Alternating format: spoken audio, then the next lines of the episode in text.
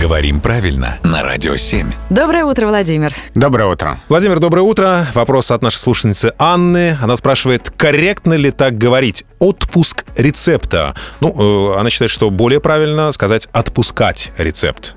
Здесь как будто бы пропали важные слова. Все-таки отпуск лекарств по рецепту. Отпуск рецептурных препаратов, то есть не рецепт, а, собственно, лекарства, которые по этому рецепту полагается продать. А, но само по себе выражение это такое немножко канцелярско-профессиональное.